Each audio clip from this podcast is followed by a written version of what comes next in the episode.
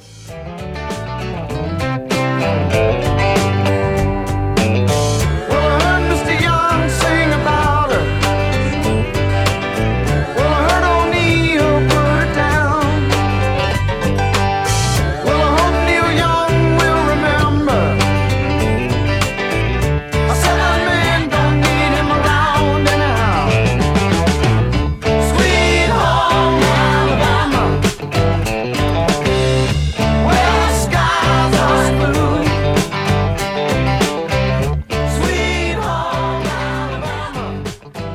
Howdy, everybody. Cable Smith welcoming each and every one of you into episode 613 of SCI's Lone Star Outdoors Show, presented by Mossberg Firearms. Thank you so much for being here today.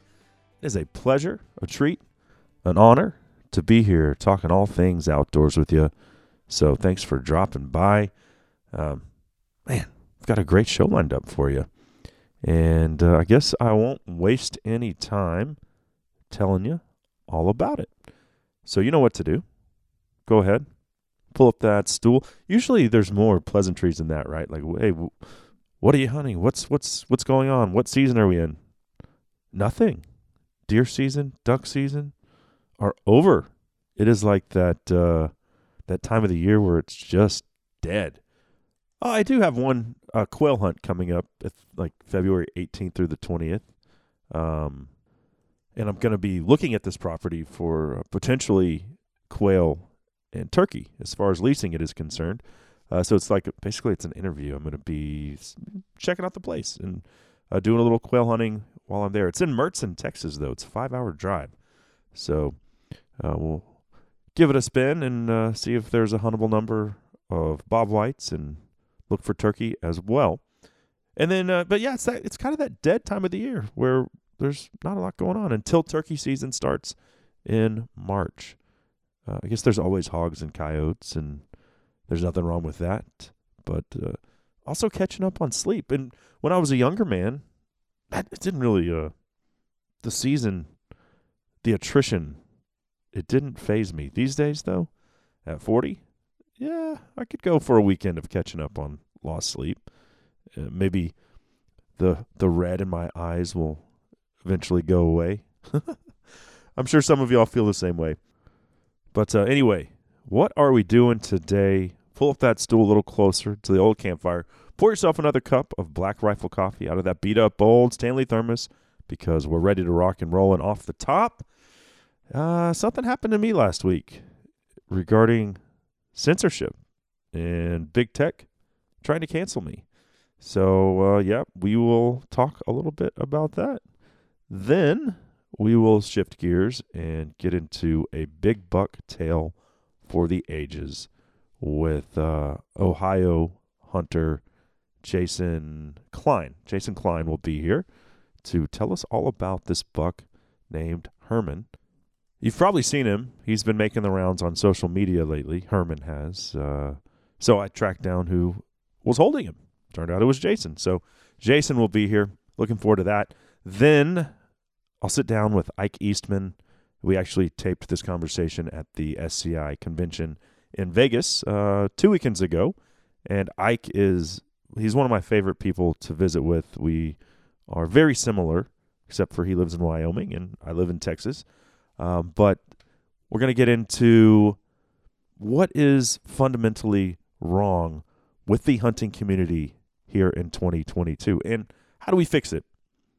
I think it's very important to have this conversation because it's uh, it's concerning to say the least.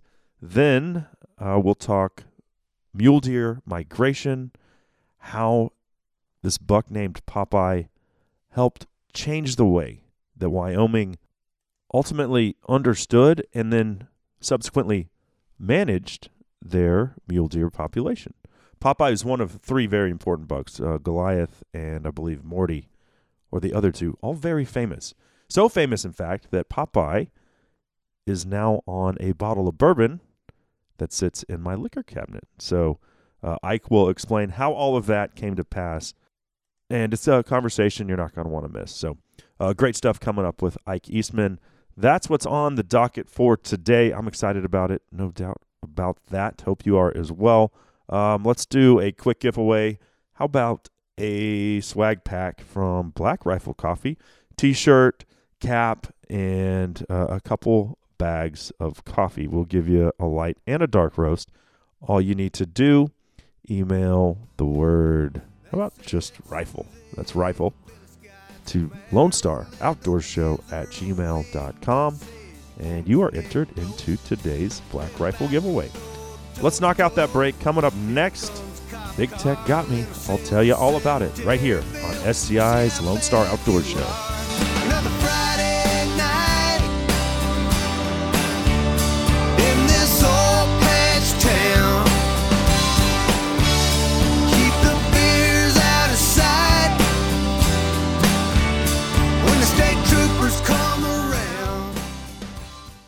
Hey y'all, Chris Letzinger, online sales manager at Cinnamon Creek Ranch here, reminding you we're not your typical archery club. We're a one of a kind archery facility with indoor and outdoor ranges, full pro shop, and six different 3D courses. Cinnamon Creek was designed by hunters for hunters. Located in Roanoke, Texas, we have over 200 3D targets to hone your archery skills.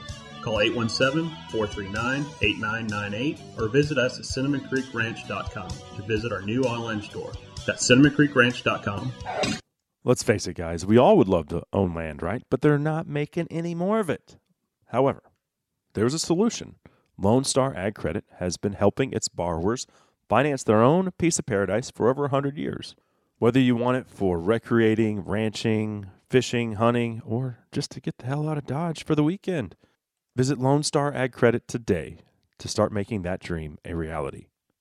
Hey guys, Cable here, and if there's one service, one company that I rely on heavily when planning my next backcountry hunt, it's onX Hunt. They have for a long time set the gold standard when it comes to giving me the information I need to basically predict where I'm gonna find animals. And if you can hone in on where the animals are gonna be, you're gonna be more successful. onX uses their own topo maps, plus, I mean, geographical features like watering holes or a meadow system that works its way down a mountainside where you know those elk are going to be feeding and muleys in the morning and evenings. Yeah, it'll show you that as well. Uh, plus, of course, private property boundaries. Where does the national forest end? Where does Rancher Joe's property start? Yeah, it's going to show you that as well. So, whether you're planning a backcountry hunt or just picking ambush points to hang your tree stands on your whitetail property, onX shows it all to you. They've got different layers you can apply to a uh, specific grid or a piece of property. It's really rad. And here's the cool thing you'll save 20% when you order your onX subscription by using my promo code Lone Star 20 when you check out at onxmaps.com. Tonight it's hard to find the words that make sense of what occurred. Forgive me while I figure out just what this song's about.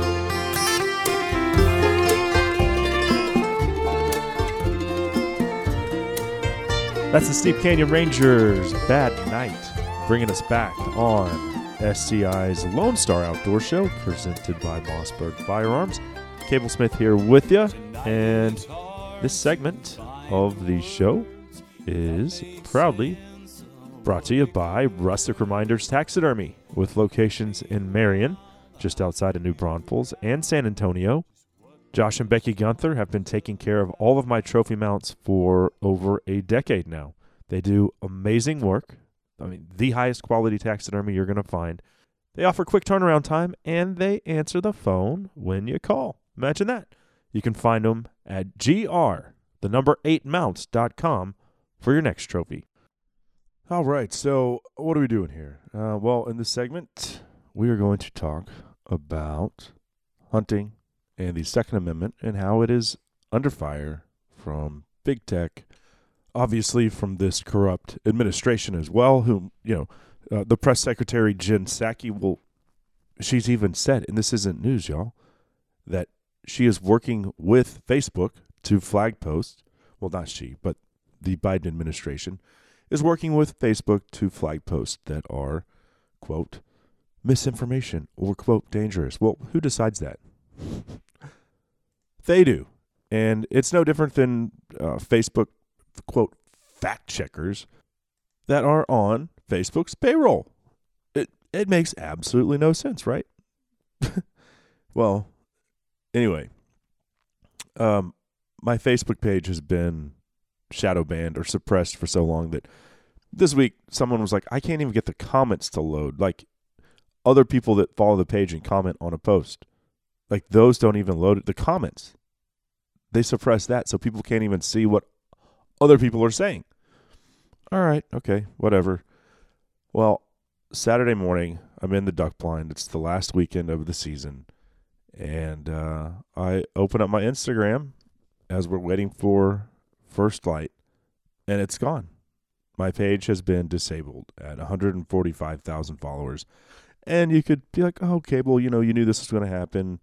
Quit crying over spilled milk. Nobody cares, so you can quit with the woe is me spiel. And that's true. And to be frank with you, I don't I didn't lose any sleep over it. But here's the problem is that the the reason why the page was deleted was because of hunting related posts. They were so flimsy. One one of the violations was a picture of a deer. It was old freaky. It was on the lease this past year, and it said, uh, "What does this buck do for you? He's pretty weird looking. I'm gonna shoot him, or maybe I'll even let Henry shoot him uh, if I think if I think he'll make the 13 inch inside spread requirement." That post was flagged for quote promoting harm and coordinating crime. I re- I had them review it. Nope, still stood. Okay. Uh, a static photo of my hunting rifle from the last week of December next to a rub that a buck made. And all the caption said was, hoping to run into the guy who made this at some point. Boom. Deleted for inciting violence. We're talking about legal hunting, guys. And the thing is, these are just words, written words, not actions that have even happened. So now speech is forbidden because the act hasn't happened. And just forget about the flimsy premise of, of why these posts have been deleted. A photo of Parker McCollum, friend of the show, holding a mountain lion that he got this year. Deleted for graphic violence. There wasn't a drop of blood in that photo. And Parker, who has what like half a million followers, posted it on his page, not flagged, not deleted. So the hypocrisy. Well, it's just very clear. They're, they're targeting people like myself who speak out for freedom, who speak out for the Second Amendment, who speak out for ethical and legal hunting, and who speak out against the woke mob because I do that. None of the posts that I ever made were flagged um, that were of a political or anti woke nature. It was all hunting stuff. Uh, another one in this video went viral. The hunter, the elk hunter in Colorado, you've probably seen the video where the mountain lion it's standing there. He's trying to talk it down. He's like, "Don't do it! Don't do it! I don't want to shoot you." The only thing lunges at him. He ends up shooting it, kills it. Deleted for promoting crime. The guy was exonerated by Colorado Fish and Game. It wasn't a crime. He was defending his life. More importantly, that video went viral on Instagram, was posted on t- dozens of other pages. None of them got it deleted. So, you know, connect the dots here. And the point is that it's not going to end with me. They're going to keep coming after folks who think like I do, think a lot like you do, more than likely. So where does it end? And and my hope is that, you know, I'm, if I get the page back, great. I don't think that I will, but at 145,000 followers, I haven't seen a bigger account deleted um, under such. I mean, the the violations are just they don't hold water. But there's no review process. It's our way or the highway, and you could say, well, it's a private platform. That is true. It is, but they are a news outlet. Most people get their news from social media these days, and that makes them a publisher, which means they don't they they forfeit the right to censor content. And so that going back to the question of how does the outdoor community respond? I don't know. I do not know. My hope is that everyone will rally, and when something like this happens to a person with a legitimate platform, that the outdoor community comes together, and w- whether that means supporting their new page collectively or signing a petition, I, I really don't know. I mean, I have SCI's lawyers and uh, legal teams, ho- hopefully, you know, getting the NRA involved as well because they do still have some clout. Um, but what do we do as a community when people are deplatformed, are canceled? It's going to be interesting to see. Are we in it together? Or is everyone like, well, it sucks for cable, but, you know, at least my page didn't get shut down, so we'll just keep on rocking in the free world. what a douche Neil Young is. Um, yeah. That's where we're at. And I'm not going to be the last domino to fall. That's the scary thing. It's only going to happen, and it's going to happen with increasing regularity. So, are we going to flex by showing power and unity in numbers? Or is everyone just in it for themselves? Because that's where we're at at this point here at the beginning of 2022. Um, hmm. weird times we live in, friends. Weird times we live in. So just stuff to chew on. Think about if um, you were following at Lone Star Outdoor Show on Instagram, it's gone. The backup page is at cable underscore Smith underscore outdoors. Cable underscore Smith underscore outdoors. That's what it is. Yep. So uh, you can find me there for the time being, and I haven't really started promoting that page very hard. I'm waiting to see what's going to happen with the other one, um, but that's where you can find me for now. Anyway, uh, going back to that duck hunt on Saturday, the last one of the season, two points of, of reflection there. Hunting without a dog still sucks. Like, it just is the worst. And kudos to all of you that do it regularly. I've I have no interest in it. I mean, I did it the last f- three or four hunts of this season after Bell's um passing, but yeah, I don't think I would continue to be a hardcore waterfowler if uh, the dog wasn't involved. So JoJo's at training; she will be ready for next season. Other thing, while I was walking around, silver lining when you're walking around picking up your own ducks, well, these other little birds started flying around in this little marshy area where we were hunting. They were snipe, and I hadn't shot a snipe in ten years probably. I forgot how much fun those were, and there I think I saw four. I shot two of them. Those things are some that makes for some sporty shooting. Let me tell you, uh, those birds are awesome and were delicious. They are about the the size of a dove breast once you uh, clean them and everything, but the flavor profile, wow, very mild. Uh, chicken fried those things up, medium rare. Oh, made some breakfast sandwiches. Two thumbs up for snipe. Um, way underrated. Uh, that segment, by the way, brought to you by All Seasons Feeders and the Big Chingon Deer Blind. My family loves it. We've we've made so many memories in that deer blind. Uh, I can fit Henry, Frankie, Stella, and Mama in there comfortably, and we've made so many memories. Henry shot his first deer out of that blind two seasons ago. Uh, when I think about deer camp, the Big Chingon is a big part of that. So if you're looking to introduce your little ones into hunting, I don't think there's any better way than taking a look at the Big Chingon, which you can find at allseasonsfeeders.com. Coming up next, Ohio hunter Jason Klein joins us, and we'll get into the story of Herman, the Midwestern monarch, right here on SCI's Lone Star Outdoors Show. Adios,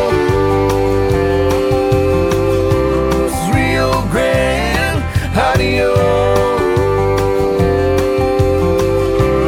my old friend. I'm going back to Texas like an arrow through the wind.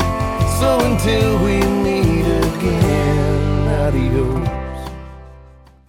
Hey Hey guys, Cable here, and if you're listening to this show, you probably like ARs. And I'm not talking about antler restrictions, I'm talking about, you know, ARs, modern sporting rifles. And Timber Creek Outdoors has the best way I've found to take your AR to the next level. It's the Enforcer Kit. It features high end performance parts and jaw dropping looks. It's perfect for sportsmen, competitors, firearms enthusiasts, and people who trust their lives to their equipment, like you and I. When combined together, these parts improve usability as well as ergonomics, big word there, and dependability of any small framed modern sporting rifle.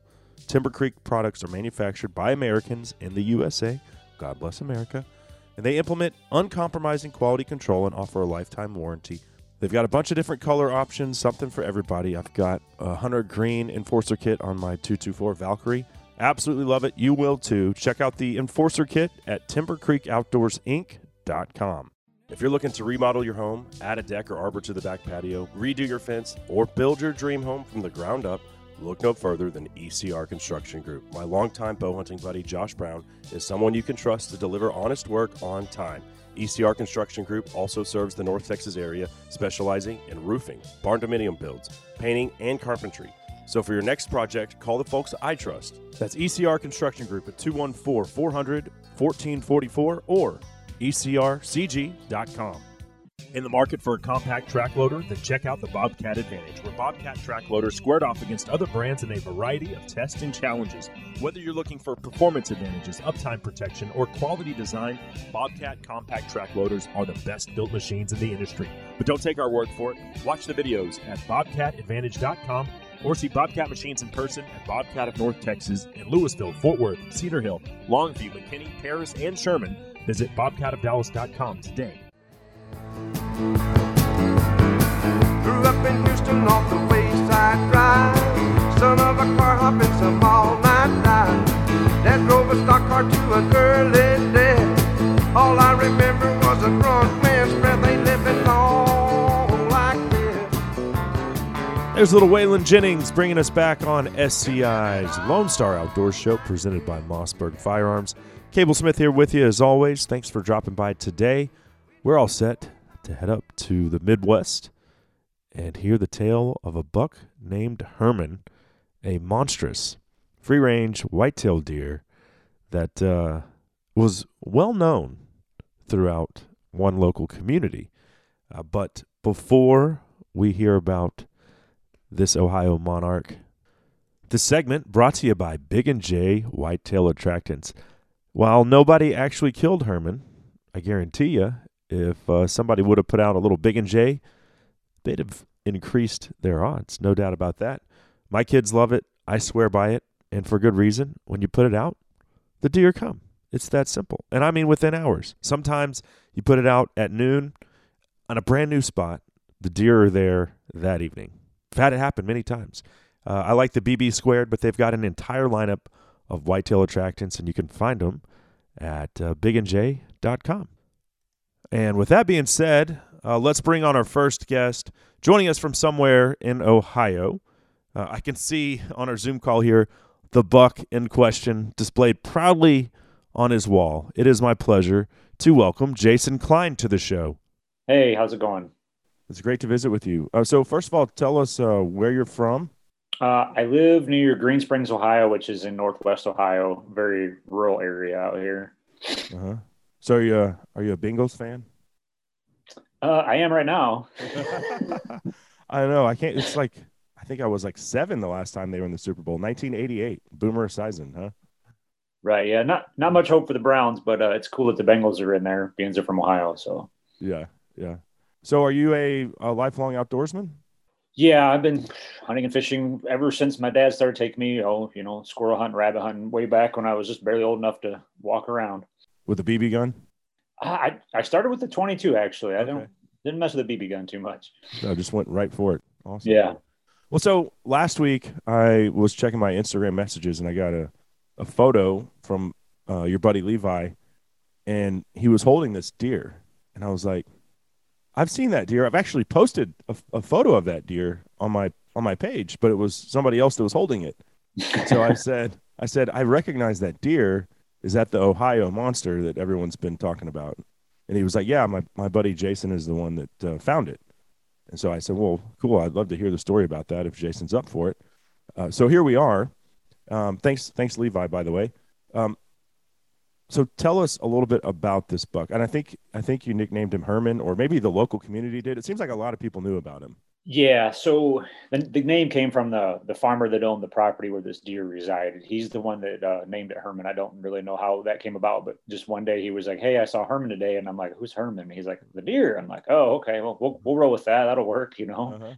Uh-huh. Um, so this deer lived on a predominantly no hunting property. Um, I can hunt a small portion that butts up to that um, to kind of set this whole thing up, but he lived uh he lived like out way in like out in the open pretty much all the time. He was always out in these fields and like really wide open area this farmer owned and which made him really really visible to everybody. So that's kind of how the the popularity started. Um, and he uh, he didn't really seem to care about people seeing him. You could pretty much go out there almost every morning every evening and you would see him somewhere if you if you made a loop around the block. Huh. so he became uh became really famous. He actually started out as a as a big, humongous uh, nine point typical. Um, I have those sheds too from two years ago, and they scored almost 190 inches or something as oh a nine point. Yeah, they're wow. they're huge. So we found those sheds two years ago, and then a guy across the road found his sheds from the year after that, and then I found him dead last winter. Um, so that's kind of that's kind of the backstory of it all. Um, just a short yeah backstory of how he became so popular. And when people just drive around the road and they start taking pictures, and then with social media and everything, like his popularity just kind of uh, kind of ballooned out of control at one point. I'm surprised this deer never got poached. To be honest with you. Yeah, I think uh, a couple reasons why. A, you know, the farmer lives right there, the very open area. I mean, there's houses around, people around, and I think actually, as popular as the deer was, I think it was almost impossible to really pull off because everybody knew where that deer lived, and he didn't really roam too far. So I think if anybody would have taken him illegally, it would have been really hard to, I guess, to to say you did it legally just based on the fact he was always on this no hunting property all the time. Uh huh. Well, someone did find his sheds across the road though, so he at least. Yeah, he, he did move around quite a bit. There was it was interesting after he was found dead. A lot of people sent me trail cam pictures uh, of him from different places that were close. So he did go across roads and and things of that nature, but predominantly he he stayed in a fairly small area. So Ohio, I mean, I know you guys have a, obviously an archery season. Are you is Ohio one of the states that now like allows the 350 Legend, the straight walled cartridges? Yeah, yep, we can straight wall cartridge. have that's almost probably been four or five years now. They've had that. Yeah, yeah, yeah. And so, do you know if anyone that was actively hunting him ever saw him on the hoof? Well, yeah, there's uh I had let's see, I saw him twice while actually hunting. Um, I had several trail cam pictures of him, daylight, nighttime. Um, I had him at about 85 yards the second day of gun season, um, not last year, but the year before. Mm. Um, I was at work actually, and I have a cell camera set up, and I started getting pictures of him at my tree stand and it was like post rut and he was found this little doe everywhere. All like he was on like three different cameras that day. And the pictures come to my phone at two o'clock when I get off work. And I was like, holy crap, he was right there like one o'clock. It was like right around one o'clock. I'm like, mm. he's right there. Like, I got to go. So I flew out of work, grabbed my gear, my gun, threw on my orange tree stand. And as I was walking back there, I was like, man, I better be careful. Like, he was just right here. Like, I might just walk right in on him. So I come around this corner and I look to my left through this ravine, and there he stood. Like just I hadn't walked in the woods two minutes, and there he stands about 80, I'm guessing 80, 85 yards, and he's he's in the trees, he's in the woods, uh, and he's just standing there broadside, staring right at me. But the problem was there's a broken down fence right there in that area, and I was pretty confident he was on the neighbor's property that doesn't allow anybody to hunt. And I uh-huh. couldn't really tell exactly where he was standing to say if he was on my side or the neighbor's side. And then, of course, there were some trees and brush and things in the way. So I looked at him through my scope for what seemed like eternity. Um, just kind of wow. I just really nothing I could really do. It was just a crappy situation. So I just no, you just made the ethical choice, and that's oh, that's great to hear. Yeah, I agonize over it to this day because I'm like, man, what side of the fence was he standing on? I I still don't really know 100 percent for sure, but to see him standing there at 80, 85 yards with a gun in your hand and, and you couldn't shoot was uh, it was terrible. yeah, and and so you saw him one other time as well. Yeah, I saw him during bow season one time when I was hunting, and then obviously I, I saw him, you know, a bunch of times just driving around the block, mornings, evenings, whatever. Um, he was being hunted by probably there's about three or four of us that had legitimate you know, chance of killing him. Um, Mhm. but nobody ever took a shot at him as as far as I know. How big is the property that he lived on? Oh, it's a few. It's it's a few hundred acres, but like I said, it's mostly open fields, and he just Yeah. spent a lot of time out there in these open cut cornfields and just out in this open bean field, and he'd just be bedded down out in these fields all the time. He just he liked to live in the open. That was kind of strange for a deer that big to want to spend all this time out in the open. I mean, there was plenty of places to hide, you know, where he could have stayed hidden, but he just the last couple years of his life, he didn't seem to really care who saw him or anything.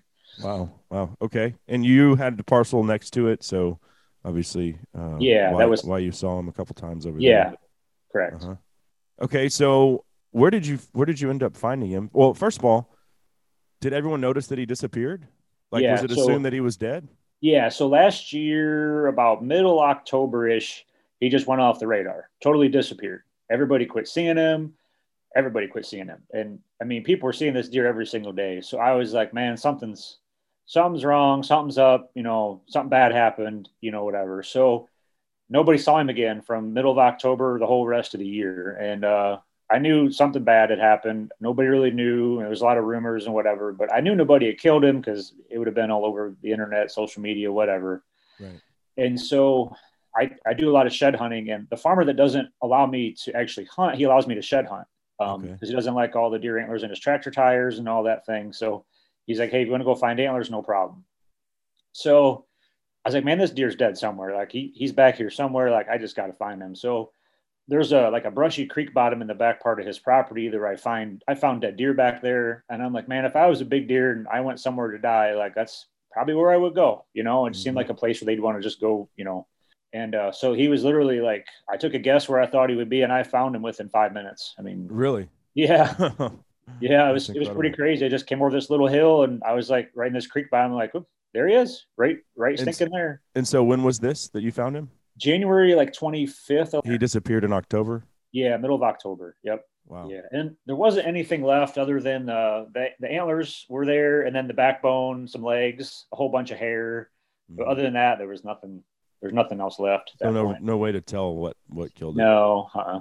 Was he a fighter or was he just uh like do you think that some another buck gored him or I I don't you know. already said you There's- doubt someone shot him, so Yeah, at least, least, yeah, nobody. I mean, nobody said that they, you know, wounded him or shot him or anything like that. So I don't, I don't really know what happened. There's speculation of all kinds of things, obviously. So do you guys It's hard to say. We'll never know. What's that? No, we don't. Got no, not up here. We don't, thankfully. okay. That's Um, good. So So it could have been COVID. I don't know. That was Yeah. the peak of COVID. Maybe I don't know. well, no, it was uh, it was Wisconsin that was telling their deer hunters to uh, wear masks and gloves so they didn't get COVID while cleaning Right. deer this fall. right. Yeah. Idiots. Uh, we had our Texas Parks and Wildlife uh, deer biologist on to, to talk to to get his take on that. He was like, "They're just that's just stupid." He's like, "We are not telling Texas hunters to wear masks and gloves when they're cleaning deer this fall." Yeah. Um, okay, so you find the deer, and I'm sure that you were able to get an idea of how old he was based off of everyone's history with him, plus his teeth. Yeah. Yeah. So, you know, when I found him, I was like, oh, this is going to be interesting because, you know, in Ohio, you can't just pick up a, a deer rack that's attached to the skull and just keep it. You got to call Division of Wildlife and all that. So I took a whole bunch of pictures, a whole bunch of video because I knew That's so people were weird. Texas is like the Wild West. So you just can do whatever you want. if it's attached to the skull, you got to get paperwork and all that from the Uh-huh. Division of Wildlife. And then, of course, with this deer being so big and everything. So I got a hold of the game warden and he knew all about this deer too. And I was like, Hey, I found this, I found this deer dead. Can you come out here? And he's like, Yeah, sure. I'm like 20 minutes out. I'm like, perfect. So I took a bunch of pictures and videos of the area because I knew people were going to make accusations and all kinds of crazy stuff. So Uh-huh. I did all that, and he came out and you know asked me a whole bunch of questions, and then he's like, "Well, he's like, we got to go talk to the landowner because you know it's technically on his property." So we went over to the landowner's house, and he's like, "Yeah, that's cool. Like he can have it. You know, I don't, I don't want it, whatever." So they finally signed uh, the paperwork and then gave the deer to me at that point, and um, it was amazing. I uh, I had You the knew game. the landowner didn't want it. You you had a pretty good idea he would let you keep it. Yeah, pr- pretty sure. Yeah, I mean, he's he let me keep sheds and all that stuff before, and I Mm-hmm. didn't think there would be any issue. I mean, I was I was a little concerned he he might want to keep it, so you know it's kind of nerve wracking there for a minute, Yeah. but he was super cool about it. He's like, hey, yeah, you, you can have it, man. You, you hunted that deer, you know all about that deer. Like it's it's famous. If you want it, you can have it. That's cool. So that was cool. And then what was I had the craziest thing was I had the the game warden take a picture of me holding it which is the picture that where I'm in the woods standing there, and I wasn't really sure what to do with the picture. I was like, well, I mean, I don't, I didn't really want to put it on Facebook because I was afraid what was going to happen. But then I was like, how do I keep this? I can't keep this thing to myself. You know what I mean? Like somebody's Yeah. going to take a picture of it. So I, I took a picture and uh, put it on Facebook, and it was it was nationwide within I mean minutes. It was it was crazy. I Oh yeah. nuts. I think I saw it. Uh, somebody probably messaged it to me, or I saw it on Facebook or something, but didn't have any idea about the backstory. All all I knew that was from Ohio, allegedly. Mhm. So, yeah. every I mean every major you know outdoor everything, and it was my phone blew up for an entire day. You know podcasts and radio interviews and TV and magazines, and it was it was crazy for about two weeks. Yeah. yeah. And so the deer is. I'm I'm looking at his rack in the background there, Mhm. and just looking at his uh, official score sheet here, 25, 24 and seven eighths inches wide. Carries his mass all the way out, and then he's got like I don't know four drop tines or something. Yeah. So I think the the coolest thing about this deer is like it literally has everything. Like the mass is humongous. He's got drop tines, there's kickers, there's flyers. His brow tines are ginormous. His his main frame is huge. He's one of like the biggest mainframe deer out there. You know, if you take all the take all the junk off. Um, but yeah. And so what did what did he score? Uh 230 234, I believe, is what it came out to. So Two thirty four. yeah. Tails. Someone I saw I saw two forty one somewhere. I don't know if that, that was accurate. yeah that was we initially uh we initially kind of did it ourselves so we Uh-huh. came fairly close and he's been scored by a couple different people so you get different variations of of scores but you know right around 234 236 i believe is what it was So where does that stack up in the history of Ohio whitetail?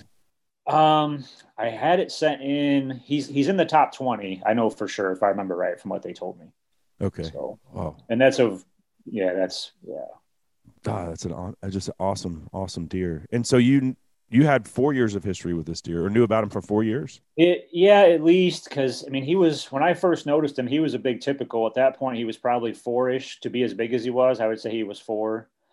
So yeah, they aged him at I think I believe it was seven years. Um, I had the teeth sent into a lab in uh, Kansas, I believe, and they do the cementum aging and all that. And we thought he was going to actually be older than that, but he wasn't as old as we thought. He just just blew up so fast. Was it really cold in October? I mean, No, it was it was normal. It was nothing nothing abnormal, you know, that you know necessarily would have would have killed him that I can think of. So it it's hard to say. it's a mystery. Yeah, it's pretty Well- warm here in October, so there wasn't any any crazy weather patterns or anything like that. Or yeah. Yeah. I should have So- looked for him sooner, but I was busy hunting, and you know we really weren't sure if he was dead and all that kind of thing. So I just, you know, I didn't I didn't start looking for him in that regard. Well, man, what a what an incredible deer, and good good on you for for finding him and and really just using your your knowledge as a as a, a deer hunter. Where would a big buck go to die? You know, Right. al- always close to water, Yeah. uh, thick cover, and just to walk up on him in five minutes was uh, Mhm. that's pretty cool. And and also cool that the landowner who's not he's I, it sounds like he likes the deer, like being around. Yeah, he's just. I mean, he he hunts a little bit himself um, here and there, but most he's just Well, mostly a clearly farmer. not, or that deer would be on his wall. Yes, instead of yeah, for sure. If he wanted to kill that deer, he could have killed it a hundred a hundred different times. I mean, as much as Yeah. it was out in the open and on his property, it's just deer hunting's not a it's not a real big thing to him. So, and he's just Yeah. he just always has never allowed anybody to hunt. He's not anti-hunting. He just one of them landowners that prefers people not be hunting on his property. But Sure. um, thankfully, he's always been really cool with me. You know, if I shoot a deer and it runs on his place, or my boy shoots a deer and it runs on his place, I just call him. He's like, "Yeah, go get your deer, no problem." So we've always had a good relationship like that, and I'll, I'll forever be indebted for him uh, letting me keep this thing. Well, man, I certainly appreciate your time. I, I love a good big buck story, and uh, this one certainly fits the bill. So, uh, thanks for jumping on and and uh, sharing the the story of Herman, the just absolute monster, Ohio I- whitetail. And uh, yeah, no problem. Thank you for having me on.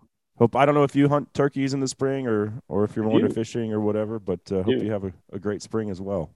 Yeah, I try to go to South Dakota every year and shoot birds out there. It's it's a great time. So So, do you, are those uh, are those Rios in South Dakota? I mean, they have. I go out there to chase the Merriams around. We have Easterns in Ohio, so I go out there to shoot Merriams. Yeah.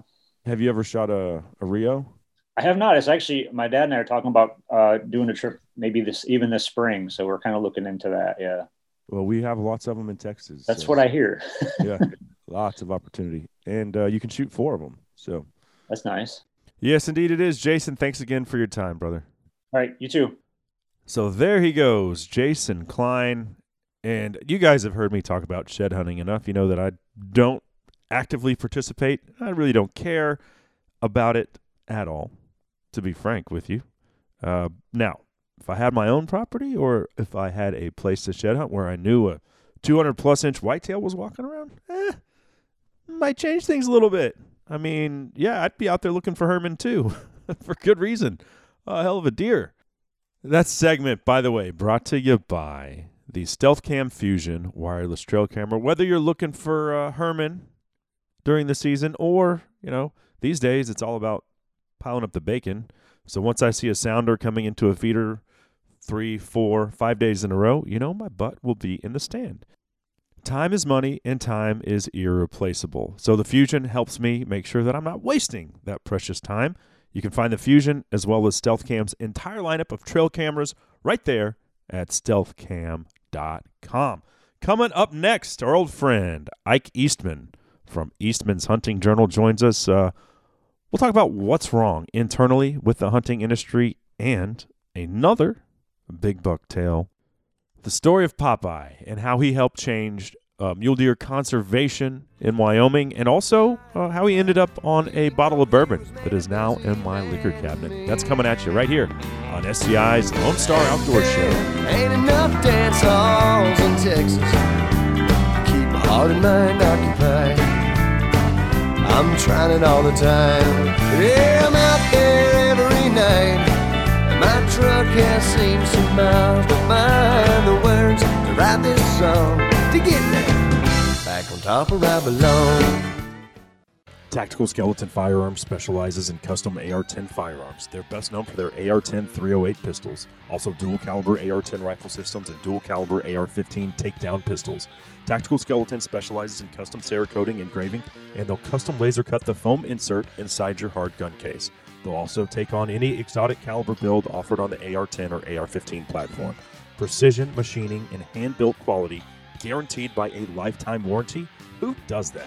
Get free shipping on your order when you visit tacticalskeleton.com today. There's something nostalgic about the old timey general store, and that's exactly what you're going to find in downtown Goldthwaite, Texas, at the Mills County General Store. They're licensed FFL with rifle, pistols, and shotguns, ammo, gun accessories, hunting accessories, deer corn and attractants, sporting goods. They've got a wide array of knives to choose from, plus insulated apparel for both work and camo for hunting season, fishing supplies. They've got foods like Anchor Tea, grass fed beef, Dublin sodas, gourmet sauces, and a whole lot more. Also, Ace Hardware. From wall to wall, they have it all. Check it out the Mills County General Store right there in Goldthwaite, Texas. Hi, this is professional bass angler Kelly Jordan, and if I'm not on the lake or in the deer stand, there's a good chance I'll be listening to the Lone Star Outdoor Show. My Nashville friends, they think I'm strange to make my home out on the range. They think it's nothing but a God-forsaken land. Why don't you bring your guitar and family, move on down to Tennessee? Well, I just smile cause they don't understand. There's the late great Chris LeDoux, Western Skies, bringing us back on SCI's Lone Star Outdoor Show presented by Mossberg Firearms. Cable Smith here with you. Uh, we're about to head west to Wyoming. Not really. I mean, I recorded the uh, discussion in Las Vegas, but Ike Eastman of Eastman's Hunting Journal uh, is a lifelong Wyoming resident and passionate big game hunter. And we're going to hear the tale of Popeye, among other things. But uh, before we do that, this segment of the show brought to you by Vortex Optics and the Fury 10 by 42 HD range finding binoculars. That's a whole lot to fit into a bino, right? A great optic with a laser rangefinder on it. It's a game changer. And if you're like me, you're kind, you know, I'm a minimalist. I don't, I don't want a lot of extra gear to have to take into the field. So when you combine your bino and your optic, that's a win-win. Uh, and you can find the Fury right there at vortexoptics.com. Uh, all right, well, let's go ahead and roll that conversation that Ike and I taped on Media Row at the SCI 50th anniversary convention in Las Vegas. Ike, it's great to have you back on the show. Yeah, thanks. For, thanks for having me. Yeah. I, I appreciate it. I, lo- I love what you're doing. I really Thank do. Thank you. Thank I you. love being here at Safari Club. The best. Uh, the so I went to the banquet last night Uh huh. and uh, listened to John Don Jr. Yeah. talk, which was epic, and the, all the politics. I didn't realize that the that this show floor today, Uh-huh. Saturday, has more millionaires in one place than any other time anywhere else on the planet. Yeah. That's yeah. crazy. It's awesome. And they raise a pile of money here for conservation. I think they smashed all their previous records. Yeah. Yeah. I, I watched them. They they don't or they uh, auctioned a gun off last night for two hundred thousand dollars, and it wasn't even a custom gun. Really, I mean, it was a proof research, and yeah, you know, it was it was it was done on purpose, and it was. I mean, it ain't worth the two hundred thousand dollars though. Right. It's so cool. So Yeah. cool. Yeah, that's awesome. Um, and and and the cool people don't understand. Your your people do because I know you preach this, but uh, people don't understand. SCI is not just about safaris in Africa or Mongolia or something. They do more for hunting heritage, hunting rights, gun rights here in the U.S. than anybody. Yeah. I mean them and the NRA. Yeah. which they do a pile, and they are. So there was a big well eye roll there when you said NRA. I was I was hoping this wasn't filmed, man. um, yeah, yeah. So I won't get into that. Uh, I'm also a big fan of Sportsman's Alliance too, uh, from the Yes. from the aspect of who's keeping tabs on anti-hunting legislation yes, in every state, Yeah. and uh, and SCI does a great job. Ben Cassidy in, in DC, yeah, and then also Sportsman's Alliance. Uh, everybody needs to follow both of those organizations I agree. because they are their importance is paramount Yeah, for, they're not for what the- we do. SCI is not just fighting, you know, for the ability to hunt elephants. They're fighting for your rights here in the U.S. Yeah, and they are so they're so well connected politically. We're sitting at a banquet and there's senators and representatives and governors. I just and- took a picture with Tucker Carlson a second ago. Yeah. They got the president's son of Brazil talking. Tucker Carlson. I mean, you have to be involved in this. Become a life member. Uh, and people go, why would you become a life member? Become a life member because then they can use that when they're in Washington and go, we have X amount of life members, 738 of them, life members, that we will send an email out in 14 minutes. You're going to get a lot of phone calls. So Yeah. don't be dumb. Right, right. Yeah. So sorry, and- that was that was no, that's spiel. okay. And but uh, like you said, maybe they, and it's the same thing with DSC. But like, do you pigeon yourself into a hole with a name like Safari Club, and then people think automatically, well, it's only Africa. But like you just said, SCI does so much here in North America, um, from the main organization to their chapters, Yeah. boots on the ground. But it is very invested in North American conservation. Yeah. North American conservation and rights, Mhm. gun rights, hunting rights. It isn't Junior just uh, 65 year old dudes that are going to Africa. No, Yeah. no. And actually, there's a. I I've been impressed. I, this is the first time I've been back to SCI in probably five or six years. This is my first time ever. So Really? yeah, Oh, they used to have it in Reno. I Yeah. hate Reno. yeah, that's what I heard. It's a dump. It's like wore out. But they bring it back to Vegas, and uh, it's like 50th anniversary. All right, we're coming in. Yeah. I've been really impressed with how many young people are here. Yeah. Or maybe I'm just getting older. No, no, no. I don't know. Yeah, But young people. and that are- that's so important too, Mhm. because a lot. Okay, older hunters that do have money, Mhm. well, they're older, Yeah. right? So who, where's the, who's going to be carrying the flag next? Yeah. you know. So yeah, it's very important. Um, somebody told me yesterday, uh, my friend Robbie from Blood Origins. I, lo- he said you look a little rough, and I was like, well.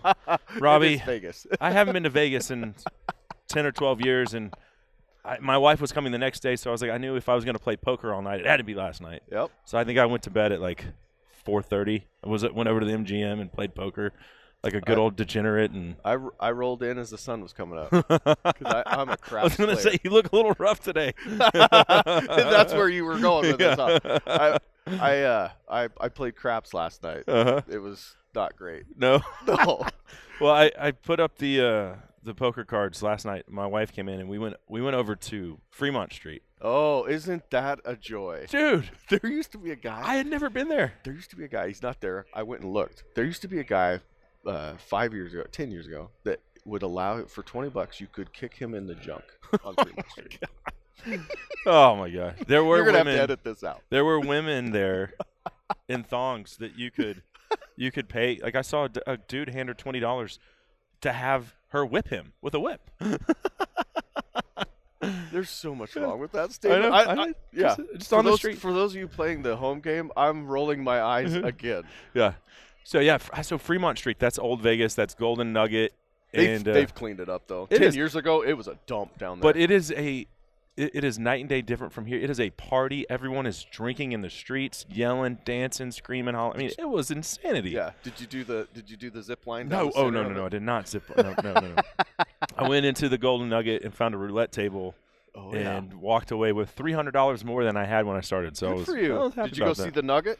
Yeah, that's where it was. I mean, Nugget. they have a golden nugget. Oh, no, I didn't see that. lobby that's No. as big as your head. really? Yeah, that's why where it's called the golden nugget. Yeah. Oh, It's ah, crazy. okay. Ah, It's probably fake. Fremont Street.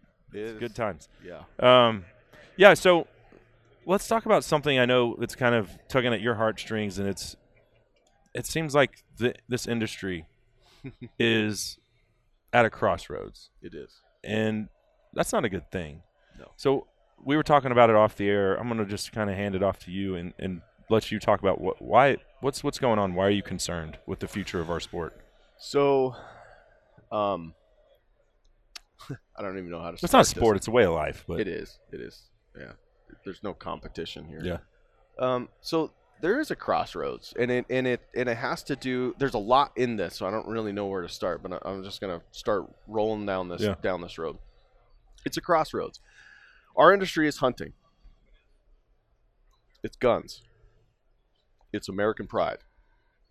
It is, you know, veteran backed. Mhm. The problem with our industry is there's companies out there now that are trying to snowflake all of those things. Trophy hunting is conservation. mm-hmm.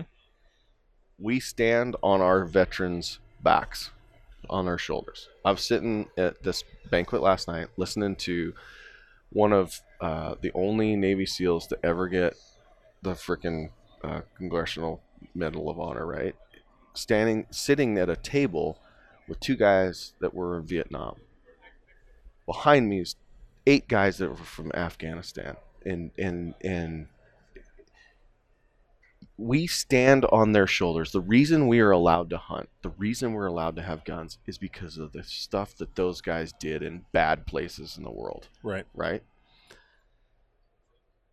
Gun rights are a right, a God given right. It is the Second Amendment, which is protected by the First.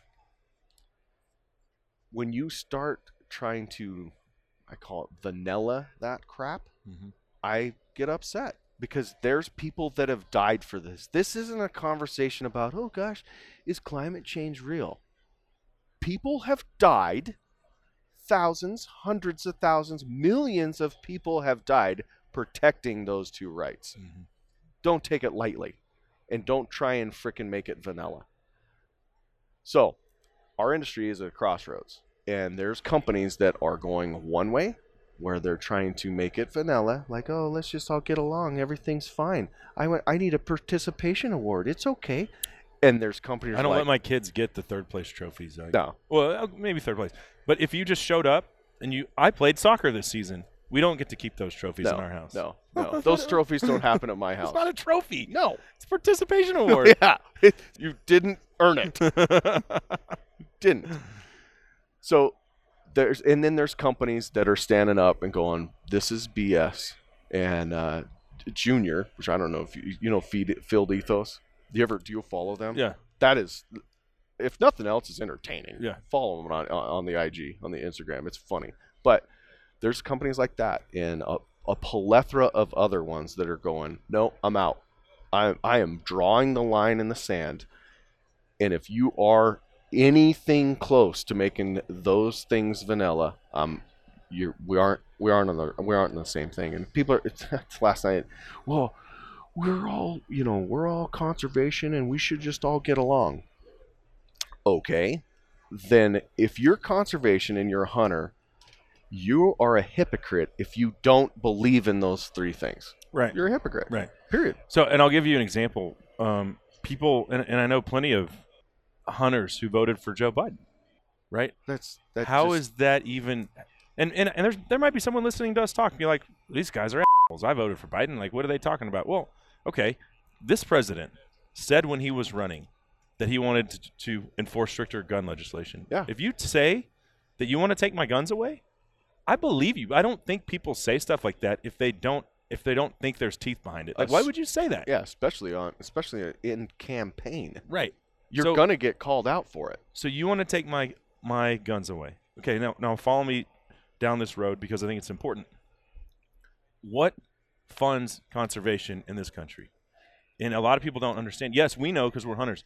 A lot of people don't understand that Pittman Robertson dollars is based off of ammunition sales. Yes. That's a big part of that funding. Every am, every bullet, every weapon, every I mean, there's a, a, a list of them. Yes. And so for organizations, companies to say, well, yeah, we're kind of going back to that term you used, vanilla about it. Okay. I, I know there's people that work for one company that like that I know said vote for Joe Biden. And they work for a hunting company and they champion their main message in their hunting company they work for is championing conservation. And I'm like, but but You're but you just said you voted for Biden, and that's less money for conservation. You want you want conservation or you don't. Even if you don't like the Second Amendment, you still like conservation, right? So why would you vote against conservation? How do those people sleep at night? They're lying to themselves. what do not doing. understand it, man. Lying to themselves. Yes. So this You is where this your wife with that mouth. yeah.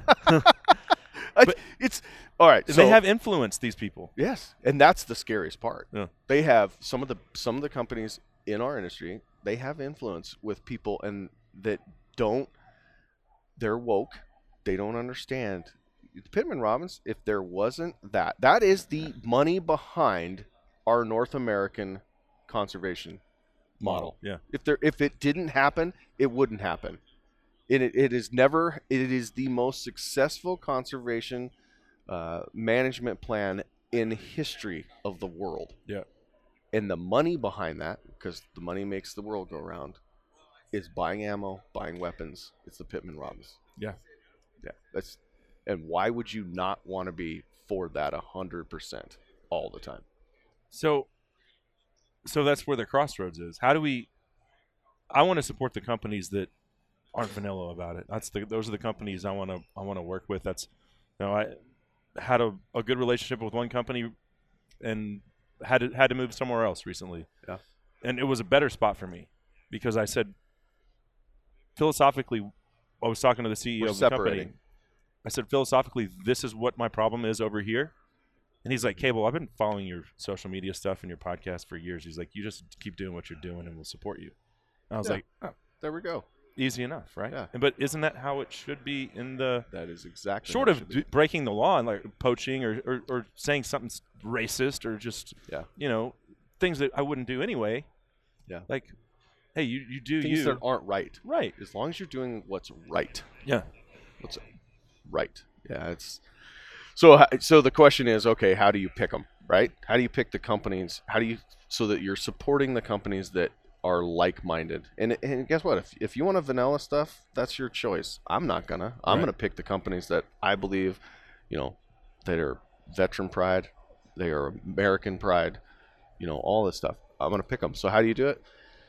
the beautiful thing that, that is social media and if you get on any company in 45 minutes uh, you'll know where they stand just by what they what they're posting and how they're posting it if you get on a company a hunting company or a company in the hunting industry because they're different uh, I, they shouldn't be but they are if you get on their social media and there is no trophy show, shots success is what i call that trophy shots you better dig deep Right. dig deep because there's probably a good chance that that is not on the What right- if what if there are trophy photos, but it's it's just the guy like oh and it's just like him just looking at the animals Kissing the and animal? into his eyes like I'm so sorry I shot you. You know, like, you know, we need some more. We need. I'm, I'm not. I'm not advocating for blood and tongues hanging out. So don't misconstrue what I'm saying. But damn it, I like a good tailgate photo. Yeah. Here's my ducks I just shot. Yeah. Here's my dog. Here's my truck. I'm a proud American. I got a I'm gonna- four wheel drive. Yeah, I'm gonna take it home. I'm gonna feed my family with it, and If you wanna I throw a a deer blast on there, too, Yeah, yeah, had a blast today. Now it's like some of these companies like you you put a deer on your tailgate and took a picture of it. Why would you do such a, a redneck thing? Yeah. Uh, so it's it's all about tastefulness, right? Right. So I, I wouldn't put a deer on a tailgate because that's not my taste, but it's okay if you do it. I put ducks on there because that's fun. Right. But it- well, also though you're you know your your type of western hunting is way different than a Texas deer lease. Like you have it's gonna take you a have lot. a different backdrop to work with. right. You know, look, we got mountains. Okay, that's that, you, you, that trumps a tailgate. I'm You're not gonna lie. You're right. You know, You're We right. sh- it's the dead. The deer's laying there in the Sendero. We're gonna put it in the truck anyway. Here's our picture. you're, you're right. it, it would it would it would be pointless to take it otherwise, Right. right? Mountains in the background and horses and all the fun things. Yeah. But it yeah, so pick pick who who you want to support and support them. And uh, I, it's it's coming to a crossroads. It really is. And you, you know, there's some big brands and some big names in this industry that have drawn the line, and uh, both directions. Mhm. Actually, you know, you and I were talking about it. Both directions. They're going. No, we don't stand for that. We're standing about meat procurement, which is great. That's that's the reason we do it, Right. really. Yeah. Mhm. So, you know, trophy hunting is not poaching. That's a different thing. Just because I I matched wits with a mature animal in his neighborhood and I was successful is different than shooting a rhino, cutting the horn off, and selling it to the selling the, the horn to the Yeah, Chinese. well, yeah, I mean, it's a different yeah. deal. Different deal. And leaving the carcass there to That's rot. just killing. Yeah, know, that's not- killing. Not hunting. No. Yeah. Um, the guy that I hunt with in South Africa, he had about eight years ago, he had six rhino on his property, and poachers came in, cut the fence, shot every one of the rhino. Two of them were pregnant, and Oh, he was like, "Yeah, they just came in and just stole my kid's college tuition. Just stole it." It was like, "There's no, I'm not getting that back." Jeez. He never, he never bought another rhino. He was like, "I'm, What? Why? Yeah. You're, you're just putting a target on your back, yeah, right? yeah." So God. I see you're still wearing boots. You've been at Shot Show all week. I, this is the last day for me, and I switched over to tennis shoes. There's, there's a trick. I couldn't do it anymore. So there's a trick. You, I have three pairs of boots I bring with me, and I Uh-huh. switch them out every day. Okay. Uh, yeah, but you know, I was telling somebody last night that you, you just have to get in show shape, which is standing on concrete in cowboy boots is a sh- it is a marathon, Oh, but it's all right. well, and then walking around over Fremont Street in boots last night. I was like, God, I just can't do it today. Now, got to put on the tennis shoes. Fremont Street, that place is a unique place. If you haven't, folks, if you haven't been to Fremont Street and you come to Vegas and don't go, you have missed out. I feel like we should be getting some kind of kickback for this, but Yeah, Fremont th- Street. Yeah, Las Vegas, Las Vegas Tourism Board should be sponsoring this episode. Brought to you by Las Vegas. All right, we're going to take a quick break. That segment not brought to you by Las Vegas Tourism, but rather Black Rifle Coffee, veteran owned. It's America's coffee company.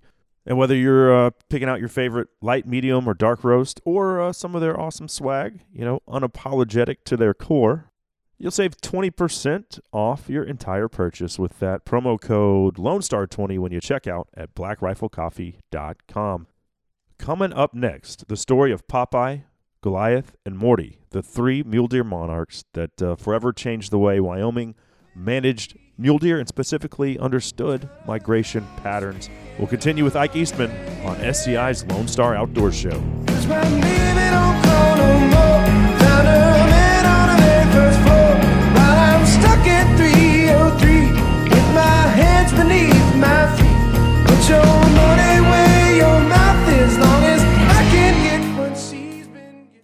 Black Rifle Coffee Company is America's coffee company. It's veteran owned. These guys laid it all on the line, fighting for you and I's freedom. And now they own the most kick ass coffee company in the world. Whether you like a light roast, a medium roast, or a dark roast, I tend to go with the medium because I drink it black, just like my granddad. Also, a uh, proud World War II veteran. Um, God rest his soul. But he always told me, son, you're going to drink coffee, you got to drink it black. None of that cream or sugar. So I go with the medium roast, like the AK 47 espresso blend. Absolutely love it. But whatever you fancy, they've got a premium roast for you. So check it out. It's blackriflecoffee.com, and you'll save 20% off your entire order of coffee or swag. They've got some great apparel, uh, among other things. But 20% off when you use my promo code LONESTAR20 when you check out at blackriflecoffee.com. Hey guys, Cable here, and last year was a wild year for censorship. It's only continuing in 2022 uh, for us hunters and anglers. So I've partnered with the social media platform Go Wild to combat mainstream social media censorship. Go Wild was built by outdoorsmen and women, by hunters and anglers just like you. It's a free social community. Not only are your photos not censored, they're encouraged. Imagine that. Go Wild gives you points for things like sharing your trophies, gear reviews, and inviting friends. As you earn points, you unlock awesome rewards too, such as gift cards, free swag, knives, huge discounts on brands like Garmin and Vortex, and so many more. Oh, and if you create a free account, you get 10 bucks to the store just for trying it out. Visit downloadgowild.com to get started, and I'll see you over there.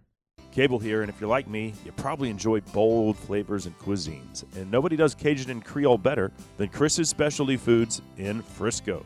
Their forte includes specialty sausages, boudins, and andouille, pre-cooked soups, gumbos, and sides, where all you have to do is heat it up. What about high quality steaks, smoked and fried turkeys, turduckens, and turducken rolls for the holidays? Plus gift boxes. Storefront conveniently located off Dallas Parkway in Frisco, or shop online at chrisespecialtyfoods.com and have it delivered to your door.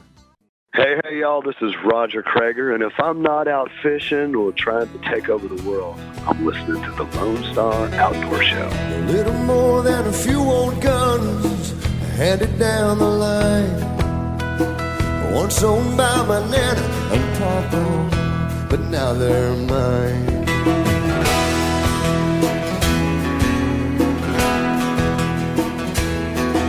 They've been all the Cable Smith welcoming everybody back into SCI's Lone Star Outdoor Show, where we are still visiting with Ike Eastman, whom I love visiting with Ike. A larger than life personality, someone who I think our views on hunting, conservation, and, and life in general are very much aligned. Uh, we get along swimmingly, to say the least. Um, but before we get back into that discussion, this segment brought to you by Mossberg Firearms and the Patriot Rifle lineup. Whether you want a synthetic stock, a, a blued wooden stock, or a traditional, like beautiful walnut stock, they offer it all. Uh, camo, you know, you can get uh, camo pattern on the synthetic stock as well. Lots of options. All the rifles come threaded from, you know, whether you want a 22 250 on up to a dangerous game rifle like a 375 Ruger. They've got everything in between. I've got 7 mag, 300 Win Mag, 6.5 Creedmoor. You name it. A classic 270. Love that one as well. But whatever you fancy, they've got the caliber for you. And like I said, they're all threaded, so you can put your can on there. Uh, check out the Patriot lineup at mossberg.com. All right. Uh, well, let's talk some big mule deer as we continue the conversation with Ike Eastman. So you uh, you guys recently sent me a bottle of bourbon. Oh yeah. Uh, Popeye is on the bottle. Yep. And I want to talk. You, you you're working in conjunction with Mule Deer Foundation. I'm a big fan of theirs. You know, I say I'm a a Texas redneck. I'm I'm really more refined than that. My wife might disagree, but I love I love coming out uh, hunting out west. For me, it's it's something different to do, and that's Yeah. I think I am not saying I like it more than Texas deer hunting, but it has a, a special place in my heart, Yeah. and s- s- just especially different. elk hunting with a bow. Like I'm Yeah. I'm not really great at it, but I'm obsessed with it Yeah. And that's fine. If I kill one every other year, you know, and but I go spend my week in the mountains and do it on public land without a guide. Hey, those That are some so of the. un-Texan of you. I, I don't know. I, it, I did it once, and I was like, oh, I gosh, It's gotta, a, it's addicting, right? do this every Eight year. eight hundred pound animal at thirty yards screaming his head off Yeah. is that's Oh, that's like red line in the fun meter right there. Yeah. That's that is. and I've yet to shoot a big mule deer. I did shoot one. I shot one at ten thousand feet with a muzzleloader in Mexico, Ooh. DIY. Ooh. Not a big one, little three by four, um, but mature animal. He Yeah. just didn't have a nice rack. Yeah. Last day of the hunt, and It's fantastic. that- With me, was- muzzle loader. with a trophy. Yeah, That's So, awesome. Um, Yeah, so I sent you a bottle of whiskey. So we yes, Po- but Popeye is not the buck that I shot. yeah. yeah, there's not very many of those. Um, yeah, so we we partnered with. ah, I guess I don't know where to start with. So, in the '80s, my my dad and my uncle and my grandfather, pardon me, they they went on the the winter range in uh, central, uh, the middle of Wyoming has what we call the red desert, and it's the winter range. These deer migrate out of the mountains and they migrate to because of the cold and the snow and stuff. They migrate to the uh, the red desert, which does have snow and is cold, but they it has the right forage for to maintain those herds during the winter. And um, so the my my family has been filming these deer on the winter range because you get to from December until about February, you get to see the biggest deer because they're all concentrated. You get to see the biggest deer that are are in in Wyoming. I mean, it's unreal. And so, in the '90s, my dad named this deer, and they got sheds from him. His name's Popeye. So there was there was three living legends. There's Popeye, Morty, and Goliath, and they named deer. Goliath was actually shot by a, a hunter in Utah. Um, he did find where he was summering and and was able to take him. Which, I mean, that's like the success story of all success stories, Uh-huh. right? I mean, Did he know of Goliath before he? yeah. Okay. Yep. Mhm. Yep. And they hunted him two years, and they couldn't get him the first year, and they ended up shooting him the second year. Wow. So, Popeye, ninety-five or for three, four years, uh, they kept finding him on the winter range, and this dude who draws a tag, and he brings his son out, and they um, they go camping, which is really a scouting mission on this lake. And he climbs the top of this ridge and he looks off into the valley below, and there's Popeye. He goes, "Gosh, I, I am pretty sure that's Popeye." And this is this is right when it was all crazy. Everybody knew about Popeye, but nobody knew where he summered. Nobody knew where he was during hunting season. No one. Mm-hmm.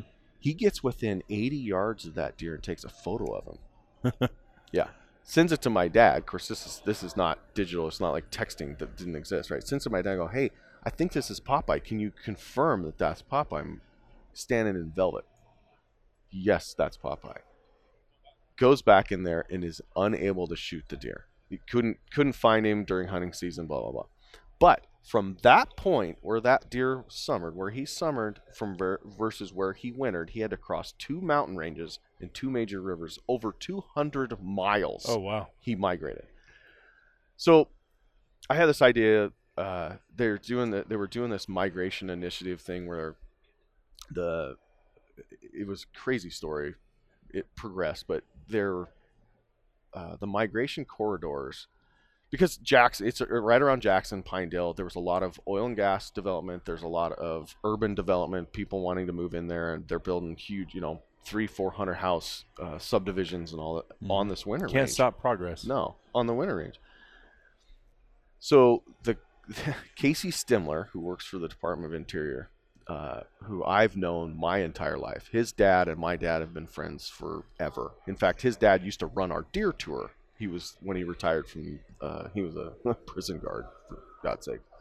But Casey Stemler works for the Department of Interior, and he goes, "These corridors are important. We have got to do something to save these corridors."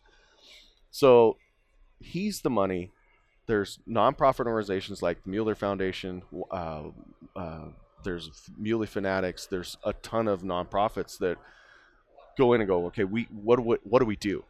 Well, they all the stars align. There's a biologist from South Dakota, Monteith, who does who is infatuated with mule deer, and he's a taxidermist. He does a study and finds that now because GPS technology is a thing that we Mhm. can collar these deer, deer and figure out where these corridors are, where pinch points because they they'll come you know 200 miles, but they all come to one spot and cross the river at this spot, or they come to one place and cross the highway at this spot. So he f- collars all these deer, finds out there's one doe traveled 268 miles Golly. yeah, from when she summered to where she wintered.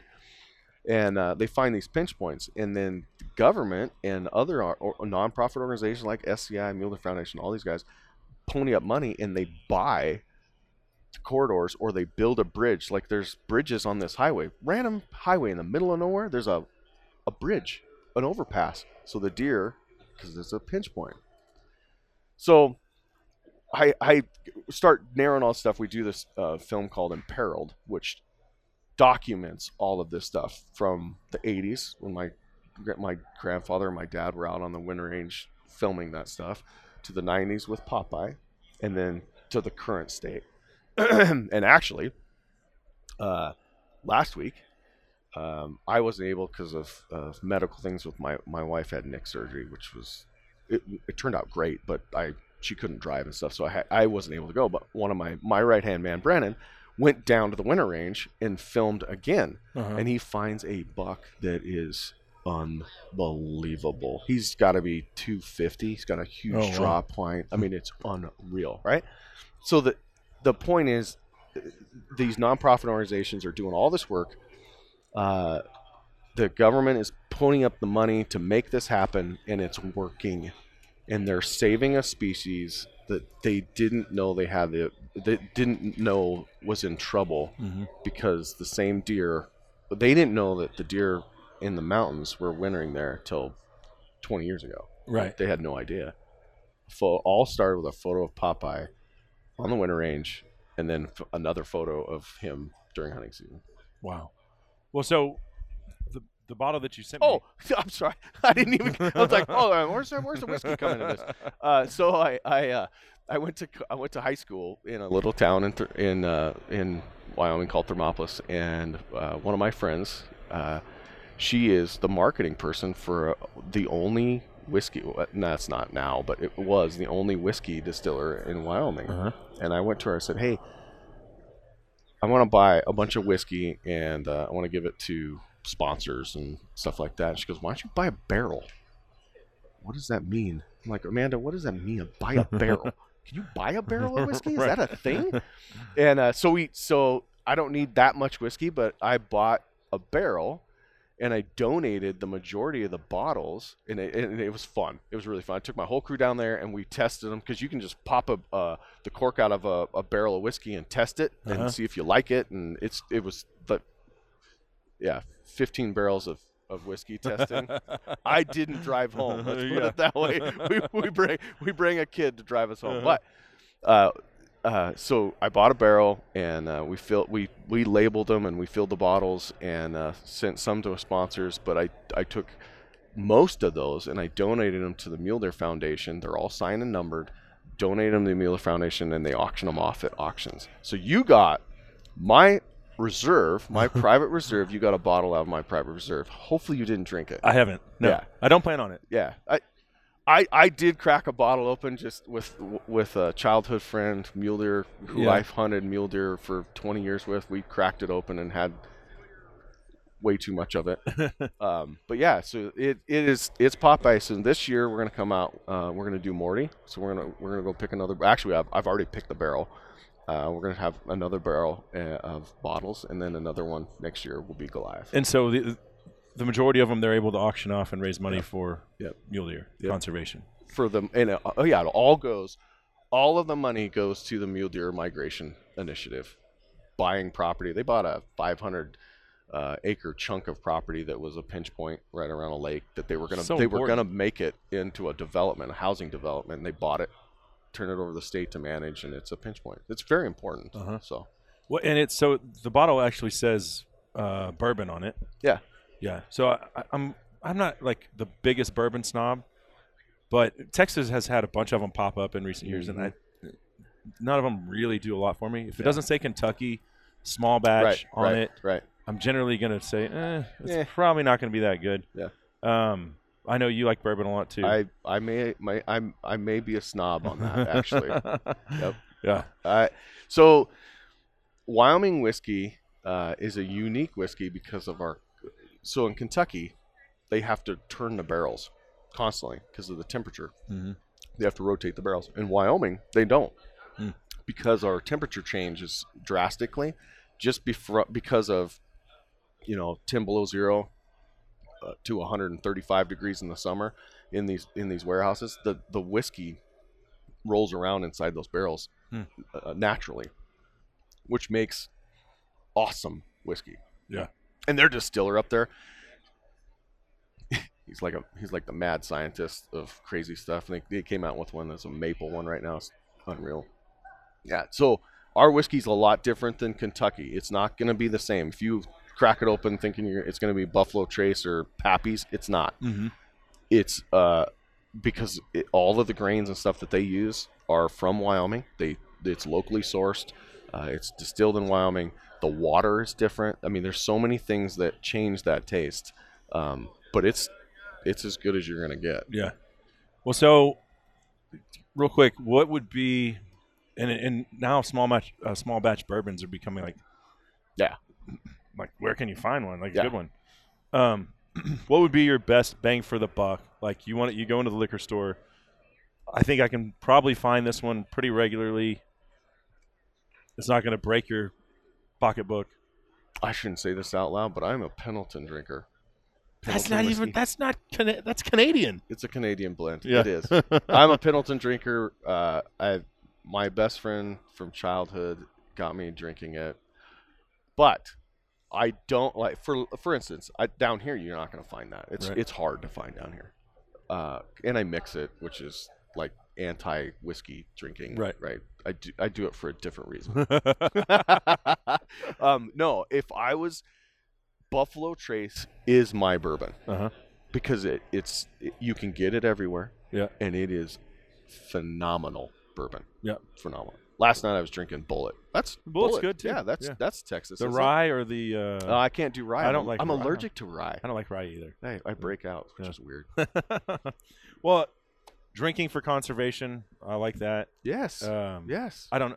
I don't guess you can just buy one of these bottles unless you were at a banquet or something. No, but- so what I d- uh, yeah, I didn't realize this when we when I came up with this cockamamie idea of oh I'm gonna give I'm gonna give a a hundred of these bottles away to the Mule Deer Foundation and they auction them off and and uh, people can buy them and you know they're all numbered and I didn't realize you can't you can't ship bourbon so Hmm. so I gave you that bottle right. You Right. can't ship liquor I didn't know I, that and I, in 14 years of doing this, you're the only person that ever sent a thank you for having me, you know, having Really? been on the podcast. Yeah. I mean, Oh. people say thank you or email, but like an actual physical gift, I was like, it was unexpected. It was Oh. unnecessary, but it was very kind of Yeah. you. So I appreciate Oh, that. I, that's that's too bad. Yeah. I, I've, lo- like said, I've lost a, little a, a little faith in humanity today. that's too bad. well, maybe they gave me a hat or something, yeah, you know, but, but, not uh, but yeah. not not something that they're auctioning off for a thousand bucks. right. Yeah. Totally unexpected. So I appreciate that. That was very cool to open that up and Yeah. be like, oh, bourbon. Yeah. So if so Cool. if, if your crew goes to the Hunt Expo, uh, which is in February. Uh, they'll have like three. I think they have three bottles that they're going to auction off. They're going for they're going for a thousand, fifteen hundred bucks, which is insane. to me. awesome. That's awesome for mule deer. Yeah, Yeah. absolutely.